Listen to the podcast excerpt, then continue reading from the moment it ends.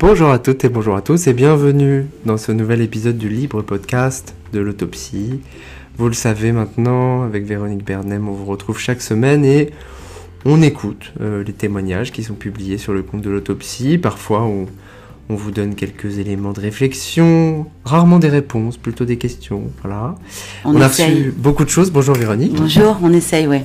On essaye en tout cas. Mm. Alors on rentre tout de suite dans le vif du sujet et je vous rappelle évidemment hein, que vous pouvez nous envoyer euh, tous vos témoignages qu'on publie euh, alors petit à petit parce qu'il y en a énormément. Donc euh, voilà, c'est un peu, un peu long de tout mettre en ligne mais on le fait. Donc vous êtes tous et toutes écoutés et on choisit cinq euh, euh, témoignages à peu près chaque semaine euh, auxquels on répond. Alors on commence avec le premier, on va rentrer dans le vif du sujet. Il s'agit de Nathalie.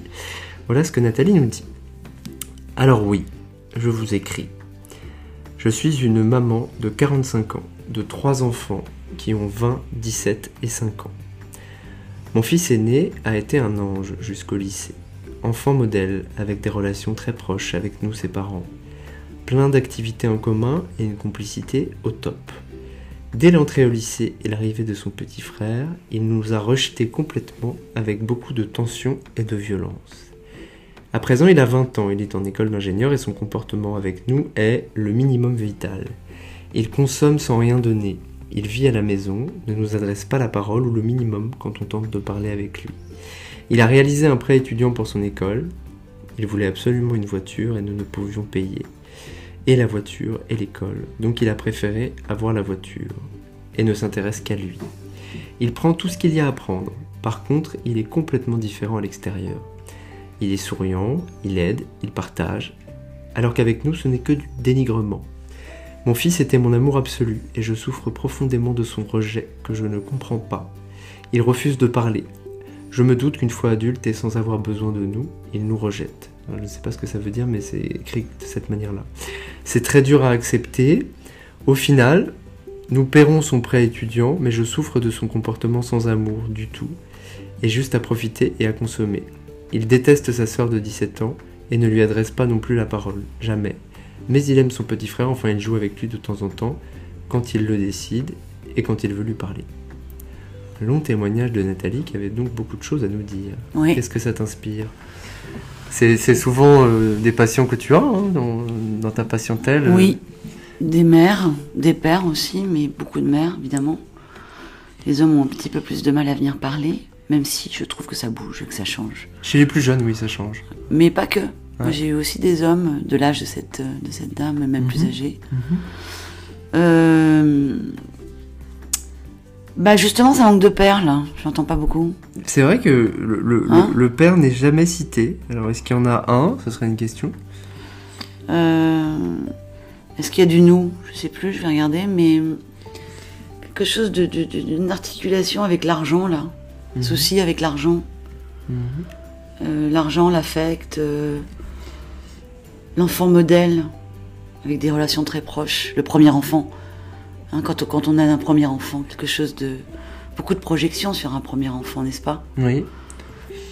Oui, et, et peut-être aussi... Euh, euh, bon, de, de, c'est, c'est difficile... Euh, de voir nos enfants grandir et en même temps c'est très satisfaisant aussi mais c'est parfois difficile parce que c'est vrai qu'il y a des périodes comme ça euh, que moi je, je, moi je continue à nommer adolescence parce que je pense qu'en réalité l'adolescence aujourd'hui elle, elle dure plus tard c'est-à-dire que oui. D'ailleurs ça, ça va avec la maturation du cerveau hein. Finalement le cerveau il n'est pas du tout fini à dix-huit ans euh, ça va jusqu'à vingt-cinq, vingt-six ans donc je crois que ce que vous racontez Nathalie c'est peut-être euh, la suite de l'adolescence de votre fils et euh, l'adolescence parfois alors c'est pour ça que c'est intéressant la question du père parce qu'à qui il peut s'opposer ce garçon euh, bah ça, ça renvoie aussi à un besoin de s'identifier à d'autres gens de critiquer ses parents de... vous êtes un peu comme un mur quoi c'est-à-dire un mur contre lequel il tape et en même temps il grimpe pour se construire et il y a sans doute quelque chose de ça qui est un peu ingrat.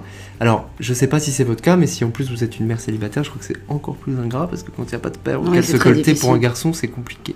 Très difficile, mais ce que j'entends aussi, c'est, euh, c'est que le petit frère est arrivé au moment où il rentrait au lycée. Mmh.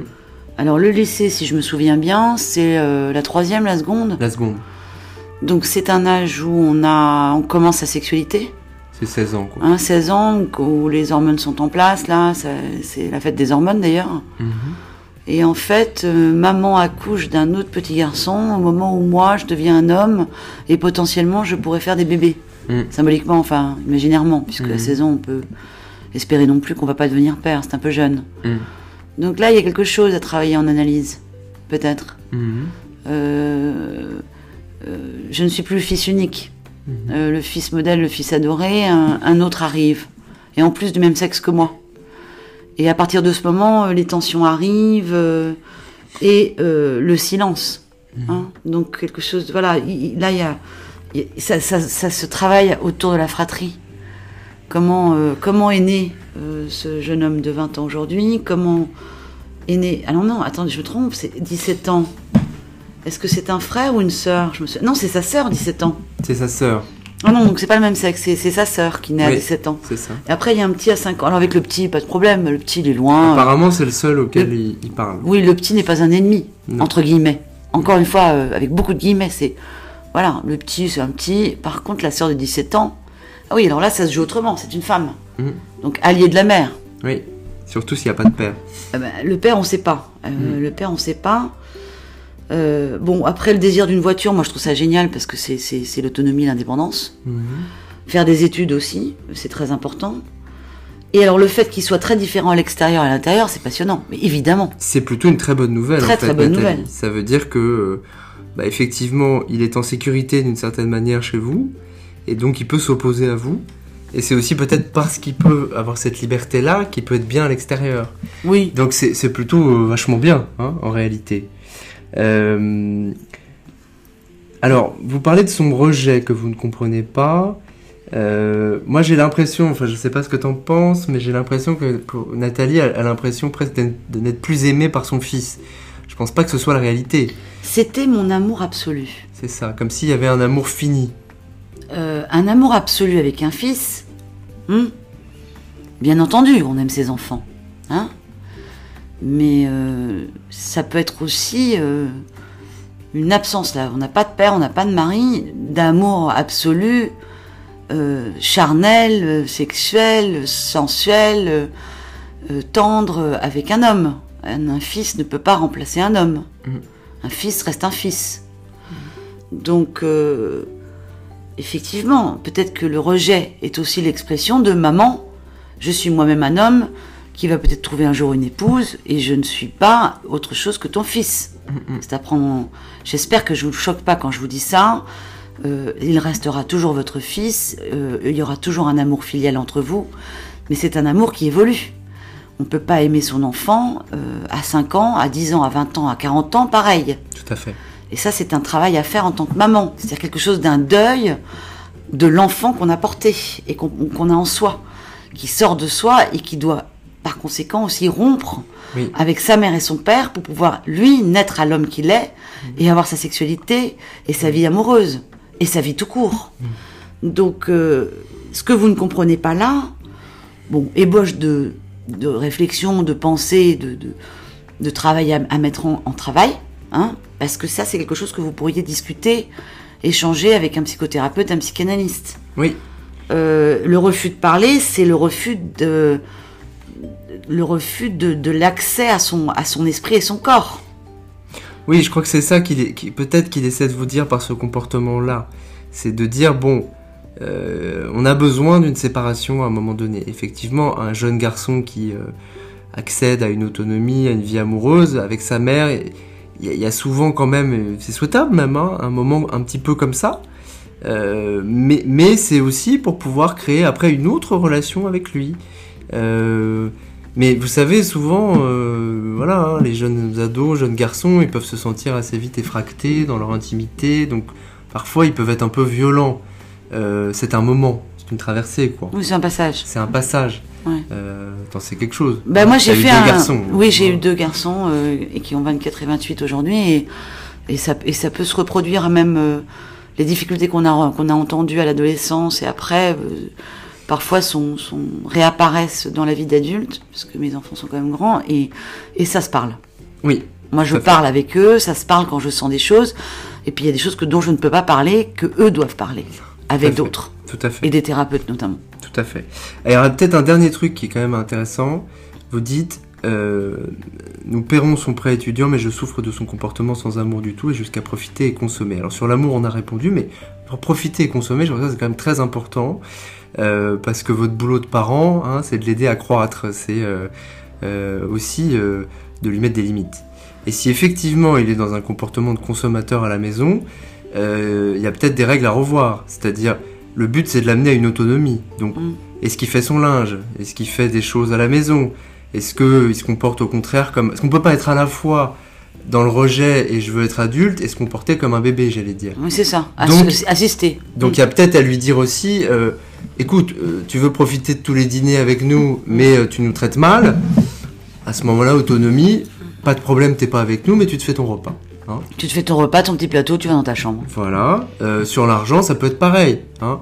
Euh... Séparation, en fait. Voilà, séparation, tu veux de la séparation, on va te donner de l'autonomie, mais il faut aussi que tu t'occupes de toi. Et... Parce que c'est pas un service à lui rendre de le laisser... Euh, qu'il lave euh, son linge. Hein. Qu'il lave son linge. Il fait ses machines. Hein. Qu'est-ce qu'on en parle avec nos patients, ça? On en parle tout le temps, en tout fait, c'est, c'est bon. D'ailleurs, c'est pas très... J'allais dire ça. C'est pas très juste euh, de mélanger son linge. Il a vingt ans, il lave ses t-shirts, ses culottes, ses slips, ses pantalons... Euh... Alors j'entends les mères qui disent « Ah oui, mais pour l'organisation, c'est pas pratique. Euh, » Je ne sais pas. Oui, peut-être qu'au début, c'est un petit peu difficile à mettre en place, mais à un moment donné, euh, euh, c'est juste. Hein. La séparation des corps, ça passe aussi par chacun lave son linge, chacun se prépare à manger, et cetera. On ne lave pas les caleçons quand on est une maman de son fils de vingt ans. Non, non, voilà. Mais c'est, c'est... je suis sûre que vous allez être surprise de ce que nous venons de dire, parce que... et vous ne serez... vous n'êtes pas la seule. Euh, les mères que, que je côtoie en, en analyse, en thérapie, sont extrêmement surprises de ce que je leur annonce. Parce que ça n'est pas évident. Il y a un auteur extraordinaire sur le sujet, si ça vous intéresse, qui s'appelle Jean-Claude Kaufmann, qui a écrit un bouquin sur le linge. Sur les caleçons ? Sur le linge. Sur le linge. Je sais plus, je vais vous retrouver le titre tout de suite, sur le linge.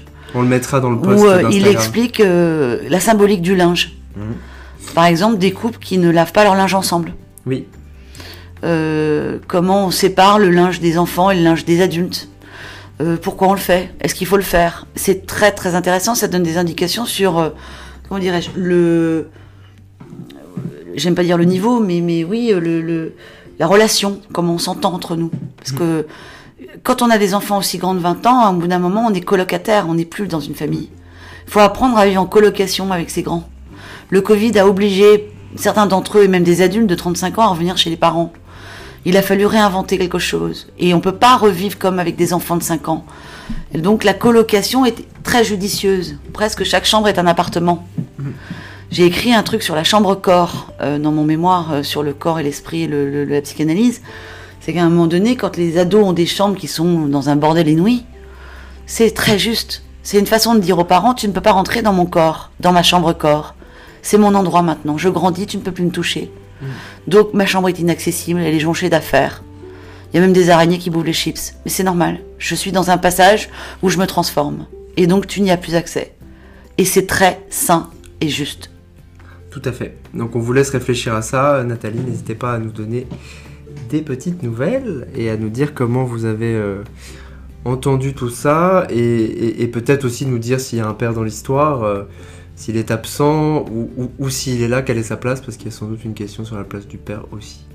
On va passer à un petit témoignage plus court mais, mais sympathique euh, de Karine, que je te laisse nous lire. Mm-hmm. Une très jeune femme. Pardon. Oups, Oups. Ah. Attendez, on a eu un petit bug de... Non, c'est, non, bon. c'est bon. Bonjour, j'ai un oral de brevet le dix-sept juin et je stresse beaucoup. Avez-vous des conseils pour moins stresser? Ah Uh-huh. Ah, l'oral de brevet. Ça nous rappelle des souvenirs, hein, ces histoires d'oral. Ouais. Bon, en même temps, le stress, euh, c'est la preuve que, euh, Karine, ça vous importe mm-hmm. de passer cette, ce brevet, euh, que vous n'en avez pas rien à faire, parce que certains ne stressent pas du tout, voire oublient le jour où il faut y aller. Ce hein. qui est assez bon. Mauvais signe. Bah, mauvais signe, euh, il faudra reprendre l'année prochaine. Ou changer, ou changer de voie.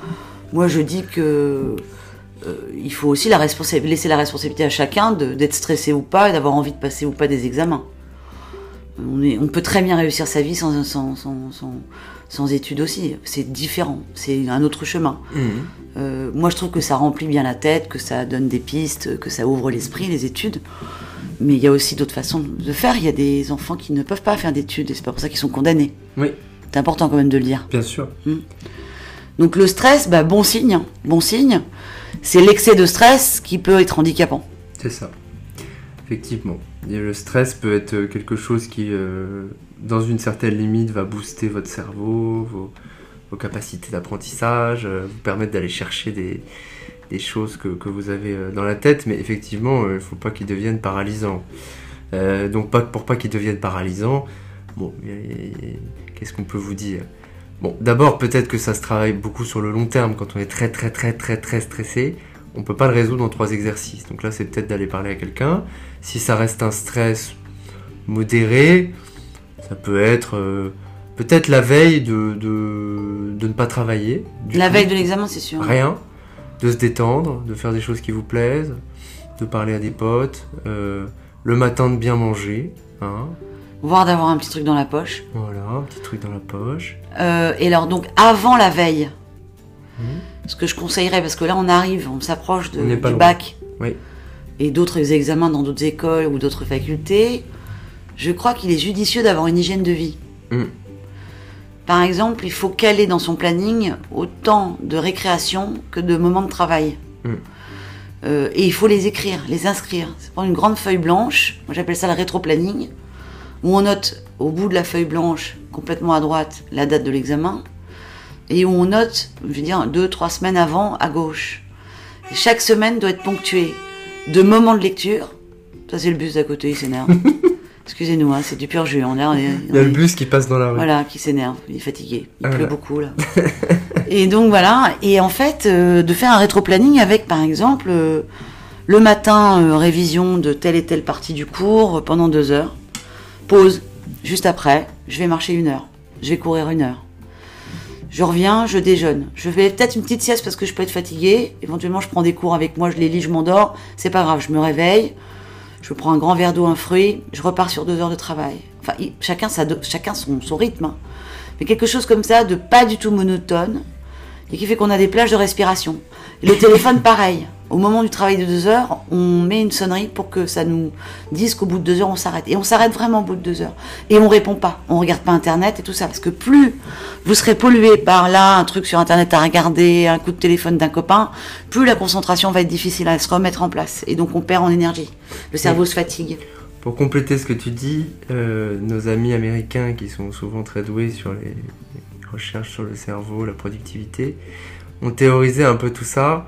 Et, et en fait, ce qu'ils expliquent, c'est que euh, c'est beaucoup plus utile de travailler vraiment deux heures par jour plutôt que d'avoir l'impression de travailler dix heures de suite. Alors qu'ils appellent ça le deep work, travail profond. Ils disent que euh, en fait, notre cerveau est, est créé d'une certaine manière pour pouvoir se concentrer deux heures de suite une fois sur une journée. Et que si on arrive à avoir vraiment ces deux heures de travail sans aucune, aucune distraction, aucun téléphone allumé, et cetera, et qu'après on se fait une grosse pause et qu'éventuellement on se refait une autre tranche, ça suffit en fait. On peut faire deux heures, une très grande pause, deux heures, et après on se détend. On...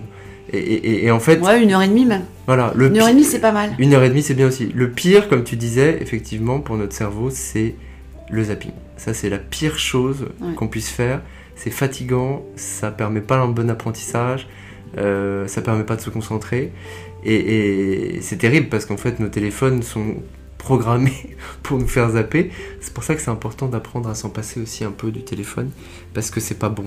C'est pas bon. Et, et souvent moi j'ai des ados qui euh, euh, me disent mais je comprends pas, euh, à la fin de la journée j'ai, je n'ai pas du tout travaillé, je suis épuisé. Et il suffit de les interroger sur le téléphone et en fait c'est ça. Oui. Et de regarder sur le téléphone, il y a une appli qui est très bien qui permet de voir combien de temps on a passé.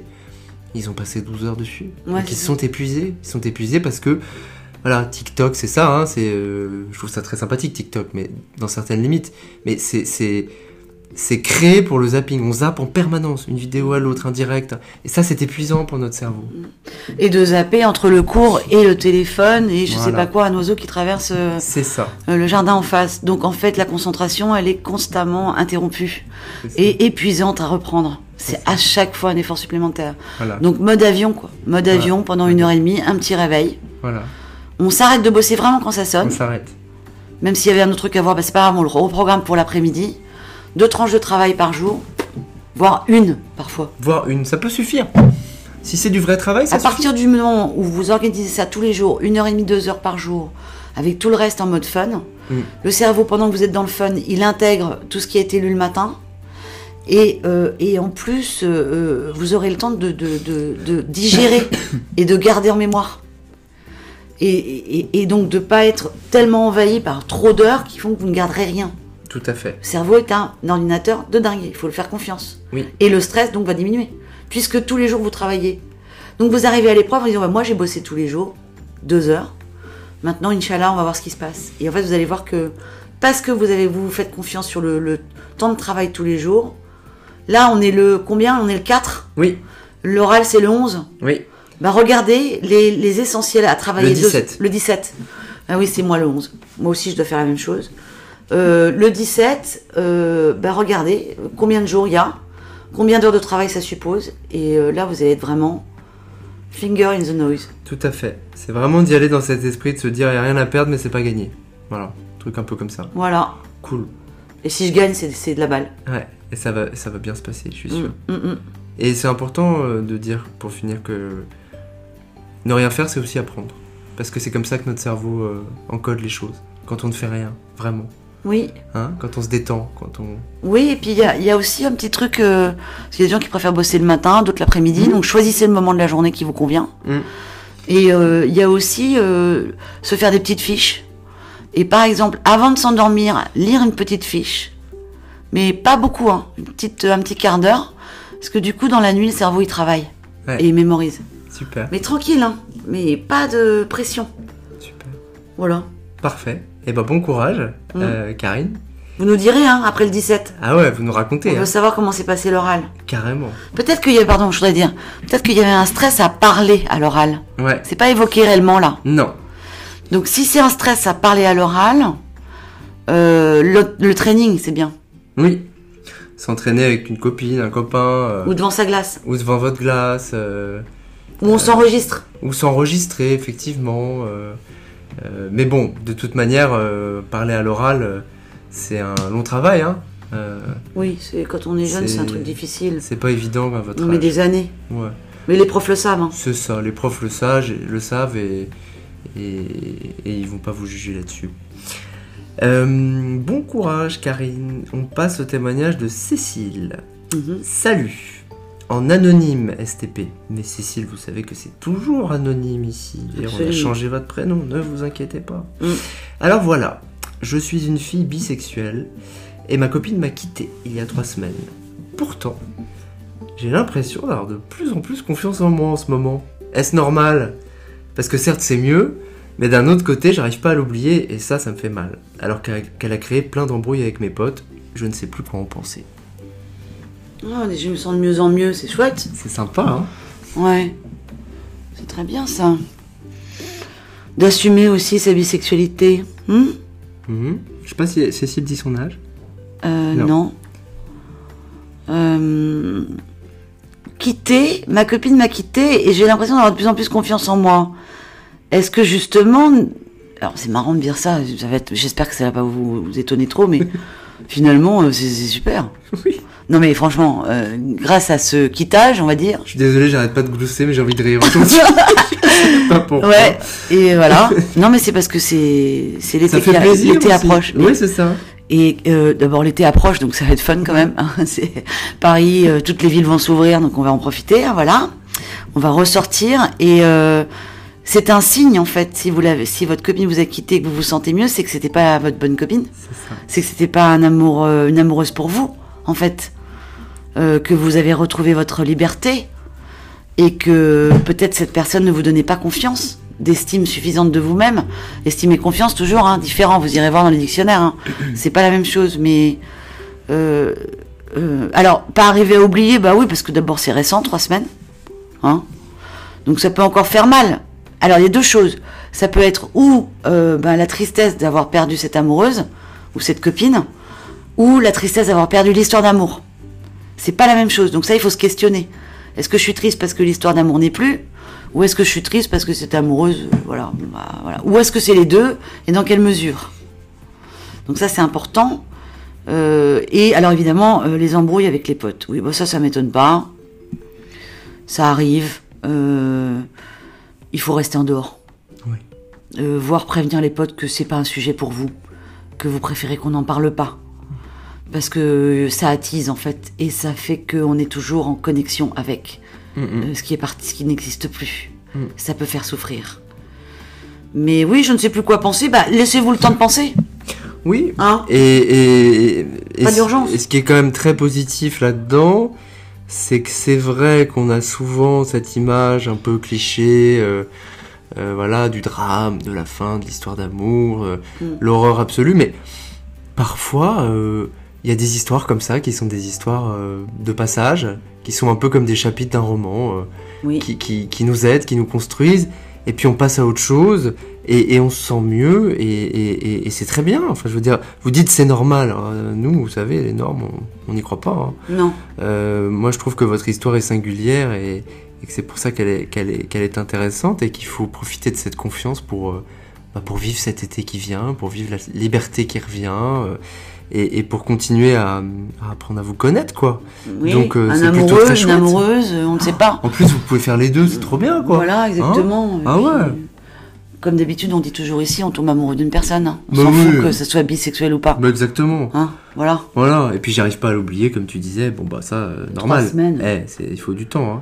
Mais interrogez-vous sur que, ce que, qu'est-ce qui, qu'est-ce que vous n'arrivez pas à oublier. Oui. Quel moment exactement euh, oui. Pourquoi pas en, en l'écrire ou le dessiner ou oui. trouver un art, euh, écouter oui. de la musique en y pensant. Tout à fait. Marcher, courir, euh, nager, euh, pour essayer de, de voir quels sont les moments précis. Oui. Et du coup, vous allez peut-être faire le tri aussi avec les moments que vous ne voulez plus revivre. Ce qui fait que pour la prochaine histoire, vous allez faire, euh, vous allez dans une plus grande vigilance sur euh, le, le, l'authenticité que vous recherchez chez l'autre, la vôtre, euh, comment on fait plaisir à l'autre, comment on se fait plaisir, enfin plein de choses comme ça. Oui. Donc c'est bien de faire un point. De toute façon, toutes nos, nos histoires nous construisent, toutes. Tout à fait. Même les, même les plus douloureuses, même si on a l'impression qu'on n'aurait pas dû, que ça aurait été mieux sans, elles nous construisent, elles nous mmh. façonnent, et elles nous permettent d'avancer. Tout à fait.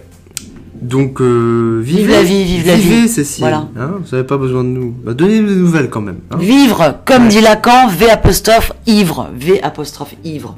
Vivre. Voilà, c'est, c'est le mot d'ordre pour les semaines qui viennent.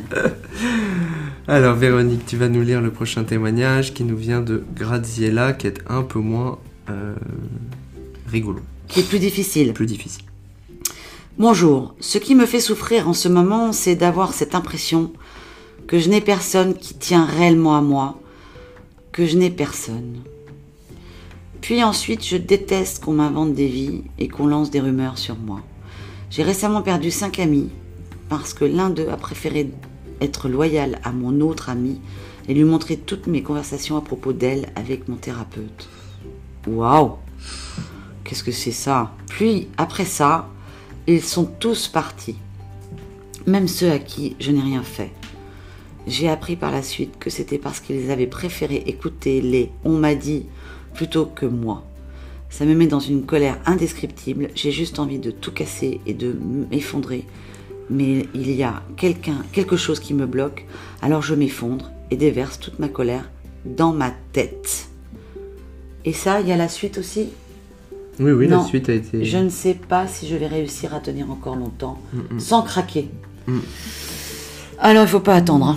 Non, il mm. ne faut pas attendre. Alors, euh, votre colère, euh, c'est génial la colère. C'est une émotion formidable. Elle vient vraiment vous dire que là, il y a quelque chose qui ne va pas et qui doit changer. Donc, il va falloir l'écouter, cette colère. Oui. Euh, on peut dire beaucoup de choses. Euh, bon, peut-être déjà que euh, les amis, entre guillemets, qui vous ont laissé tomber, on peut s'interroger sur euh, est-ce que ce sont vraiment des amis ? Euh, Parce que être ami avec quelqu'un, c'est aussi euh, voilà, accepter les moments compliqués, euh, rester là quand même. Donc il y a peut-être une question là-dessus. Qu'est-ce que ce sont ces gens que vous appelez amis? Et y a-t-il d'autres personnes euh, qui sont encore là et sur lesquelles euh, vous pouvez euh, compter? Parce oui, que là, je bah, vous sens seul quand même. Hein, je vous sens très seul, bah, euh, Graziella. C'est d'avoir cette impression que j'ai personne. Alors, c'est une impression euh, qui tient réellement à moi. Donc, ça veut dire qu'il y a peut-être des poteaux qui sont en apparence euh, moins proches, moins les amis en question, mais qui tiennent quand même à vous.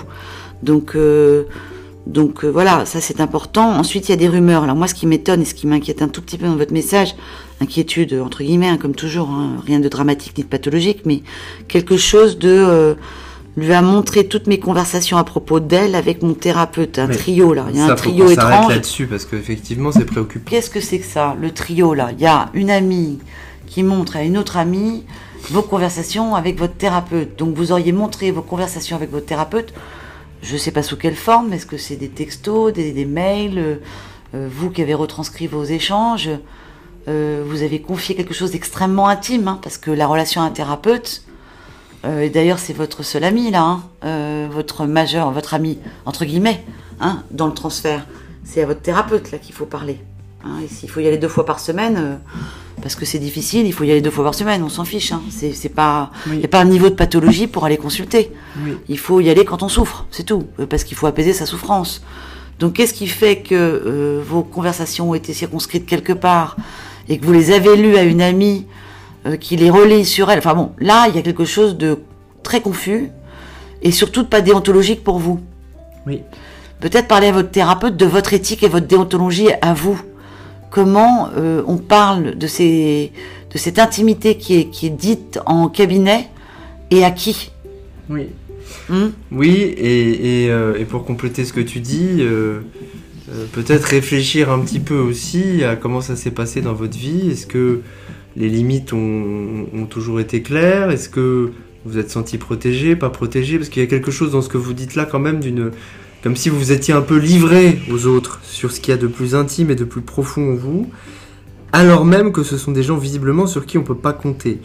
Donc là, il y a, ouais, il y a une vraie question, là. Qu'est-ce qui fait que, que, que, que vous avez donné ça finalement euh, euh, à, à, à ces gens-là et, et qui s'en sont quelque part euh, euh, servis euh, contre vous, quoi. Le, le... Et je me demande d'ailleurs, alors là je ne vais pas vous faire du bien, mais euh, c'est pas grave. Ne le prenez surtout pas mal et personnellement. Euh, pensez que nous sommes bienveillants quand nous parlons ici. Il ne s'agit pas de vous culpabiliser ou de vous ennuyer. Il s'agit de vous aider peut-être à une piste de réflexion pour que vous puissiez avancer. Mais parce que moi, je l'ai vécu aussi et je le, je le vivrai encore. La colère nous traverse tous. Souvent, quand je suis très très en colère d'une situation avec certains, euh, mon entourage, des amis ou autres, c'est que je suis en colère contre moi-même.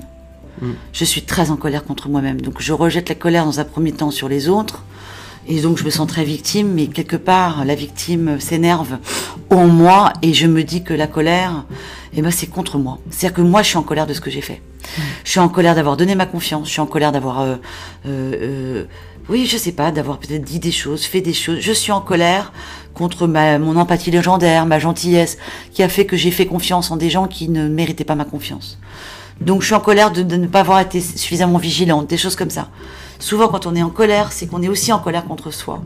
Si vous interrogez avec beaucoup d'humilité, c'est pas simple, hein, faut être un petit peu courageux. Quelle est cette colère? Et si elle n'est pas aussi une colère de vous-même pour vous-même, vous allez considérablement avancer. Oui, c'est très juste. Euh, on pourrait ajouter à propos de la colère que vous dites euh, que vous avez envie de tout casser, de vous effondrer, mais que quelque chose vous bloque et que vous déversez ça dans votre tête. Euh, souvent, euh, quand, on, quand on est beaucoup dans sa tête comme ça, c'est aussi parce qu'on a vécu dans des familles où on n'était pas forcément autorisé à exprimer les choses. Alors je crois qu'aujourd'hui, c'est très important, et vous l'avez commencé à le faire avec nous, donc bravo. Et un thérapeute. Et, et que vous puissiez euh, exprimer cette mmh. colère-là le plus possible, mmh. et que c'est comme ça aussi que vous n'allez pas craquer. Euh, d'écouter votre corps, d'écouter vos émotions, d'en parler à votre psy et, et de faire quelque chose vraiment de, de, de cette colère-là. Parce que si elle reste dans votre tête, euh, bah, ça va exploser forcément, quoi. Oui, hein, il faudrait là utiliser votre corps. Voilà.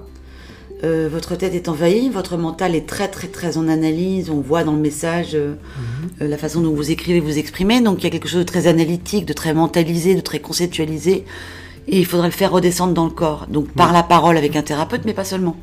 Je, je dis toujours, hein, euh, allez courir, allez marcher, mm-hmm. sortez, restez deux heures dans un café, regardez les gens passer, on s'en fout, mais il faut libérer votre cerveau. Ouais. Euh, en regardant une série, en écoutant de la musique, en dansant à toute force dans votre chambre, euh, je sais pas, mais il faut que le corps bouge. Oui. Parce que il faut, il faut, il faut soulager le cerveau. Oui, tout à fait. Tenez-nous au courant, euh, Graziella, bon courage, n'hésitez pas à nous donner des nouvelles et, et à nous dire si vous avez des, d'autres questions ou, ou d'autres préoccupations. Euh, un message maintenant de Chloé.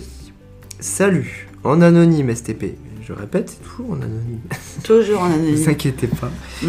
Chloé, donc, je vis constamment avec un masque collé sur mon visage. Un masque qui crée des sourires, des rires. Mais en réalité, je suis détruite par mes anciennes relations. Ma copine ne le sait pas, et tant mieux, car je n'ose pas lui dire. Je dois suivre constamment des règles pour ne pas souffrir, des règles que je me suis créées moi-même. C'est assez dur d'en parler, mais ça me libère. Il y a un an, j'ai souffert énormément niveau amoureux, et maintenant j'ai du mal à rester avec quelqu'un sans avoir peur de souffrir.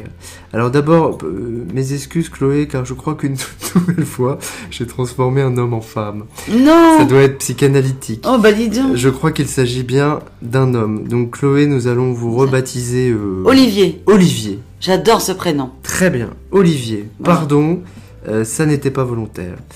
Euh, beaucoup de choses à nouveau dans ce visage-là, dans ce visage. Oui, visage parce que masque. Hein. Ouais. Je vis avec un masque collé sur mon visage. Alors c'est très intéressant parce que là, pour le coup, c'est même vrai euh, physiquement parlant. Mais vous, euh, c'est euh, un masque qui vraiment euh, vous enferme, mais pas que physiquement parlant. C'est un masque qui est peut-être là depuis longtemps d'ailleurs, ouais. sur votre visage, qui crée des sourires et des rires. Est-ce que ça voudrait dire que vous avez l'impression de jouer avec quelqu'un d'autre ? Pourquoi ? Pourquoi se protéger là ? Ouais. Pourquoi se cacher ? Qu'est-ce qui se passe euh, derrière ça ? Alors je suis détruite par mes anciennes relations. Vous parlez beaucoup de... de je suis détruite, que... ça veut dire que c'est une femme. On ah en est pardon où ? C'est Chloé ou Olivier ? Ah Valentin là, on s'en sort pas. Est-ce que je peux lire le texte deux secondes, merci ? C'est une fille. Je vais relire. Mais pardon. Non, c'est Chloé, c'est, c'est Chloé, Chloé, mais c'est oui, Chloé. c'est Chloé. Ouais. Oh là là là là, c'est pas grave. Vous, j'espère que vous nous en voudrez pas et que vous rigolez surtout. Ouais. Parce que nous aussi, on aime bien... Euh, On aime bien euh, se planter. Bon, relis-nous le témoignage qui est bien. Bon, alors, de il semblerait qu'il s'agisse de. Hein de Chloé, oui. Alors, alors euh, je vis constamment avec un masque collé sur mon visage, donc ça, c'est son intermédiaire. Masque qui crée des, des sourires et des rires. Sourire, alors, c'est un masque de clown, alors. C'est peut-être un masque pour faire sourire les autres, pour être aimé des autres, on ne sait mmh. pas. Mais en réalité, je suis détruite par mes anciennes relations. Ma copine ne le sait pas, et tant mieux car je n'ose pas lui dire. Bon, ça, c'est pas mal de pas trop raconter ces histoires d'avant.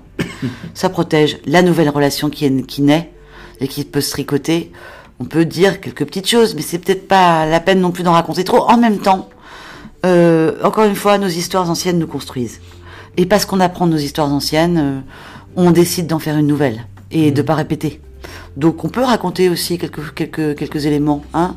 Là je me suis trompée. Là c'était pas l'homme de ma vie. Là c'était pas la femme de ma vie. Là c'était pas. Je pensais que ça l'était, mais ça n'était pas pour telle et telle raison. Aujourd'hui j'ai envie d'aller vers telle et telle personne parce que ça je veux pas le revivre. Ça peut être intéressant d'avoir quelques petits points de comparaison pour ne pas répéter. Et ensuite, donc euh, je dois suivre. Euh, constamment des règles pour ne pas souffrir, des règles que je me suis créées moi-même. C'est assez dur d'en parler comme ça, mais ça me libère. Il y a un an, j'ai souffert énormément au niveau sentiment amoureux, et maintenant, j'ai du mal à rester avec quelqu'un sans avoir peur de souffrir. Juste, parfaitement juste. On a tous peur. Chat échaudré craint l'eau froide. On a tous peur, et en même temps, euh, euh, je connais des personnes comme ça, euh, aussi parmi ma patientèle, bah, qui ne prennent aucun risque. Voilà. Hmm. Ils ont tellement souffert qu'ils ont décidé que c'était terminé. Hein, donc on prend plus de risques, euh, on ne sort plus, on ne rencontre plus, on se met plus sur les sites euh, de rencontres, euh, voilà. On, on, on, on ne s'expose plus. Mais au bout d'un moment, on se réduit comme peau de chagrin et on s'ennuie terriblement et on est triste et on déprime parce qu'on n'est pas fait pour être seul. Donc qu'est-ce que vous risquez à tenter quand même la, l'aventure ? Mais toutefois avec quelques filets. comme je disais à l'instant, bah, aller voir ce qui n'allait pas. Pour peut-être circonscrire sur un papier, bah non, bah ça je veux plus, ça je veux plus, ça je veux plus. Par exemple, euh, dans des relations, souvent il y a un mauvais dosage entre le donner et le recevoir. Si vous êtes quelqu'un qui avait un masque et qui fait rire beaucoup les gens, c'est que vous donnez beaucoup. Qu'est-ce que vous recevez? Est-ce que vous pourriez me faire la liste de ce que vous receviez dans vos histoires passées? Euh, Est-ce que vous pourriez me faire la liste de ce que vous voudriez recevoir dans cette histoire d'aujourd'hui? Est-ce que vous êtes assez vigilante sur ce que vous donnez? Mm-hmm. C'est quand même essentiel, donner, recevoir. Ah bah, qu'est-ce que tu en penses, Valentin? Je suis complètement d'accord. Euh, c'est absolument essentiel. On pourrait ajouter à cela, euh, vous dites, le, le, ce masque avec lequel vous vivez, mais en réalité, je suis détruite par mes anciennes relations. On pourrait prendre une image qui serait de dire qu'au fond, euh, une relation amoureuse qui s'arrête et qui nous fait beaucoup souffrir, c'est un peu comme euh, tomber en vélo et se faire des plaies partout, et puis ça saigne, et puis ça fait mal. Et, et, et, et finalement, si on, on s'enroule un drap autour de nous, euh, ou même quand on se brûle, par exemple, euh, ouais. ça fait très très mal, ça fait des ouais. cloques. Ouais. Euh, si on fait comme si ça n'existait pas et qu'on s'enroule quelque chose autour de nous, bon, bref, il faut penser les plaies, quoi. Oui. Il faut penser les plaies P A N S E R, il faut aussi les penser P E N S E R. Oui. Et que pour pouvoir aussi avancer, à un moment donné, il faut aller... Euh, j'allais dire s'attabler euh, avec quelqu'un, alors ça peut être un thérapeute, mais ça peut être euh, un, un, un, un médecin du corps, ça peut être un ami, ça peut être n'importe mmh. qui, mais ça peut être un, un papier sur lequel on écrit, mais essayez vraiment de penser euh, pourquoi ces anciennes relations vous détruisent et comment, euh, j'allais dire, euh, penser ces plaies-là. Je pense que c'est important. Et le deuxième truc, quand même, vous dites, je dois suivre constamment des règles pour ne pas souffrir, des règles que je me suis créées moi-même.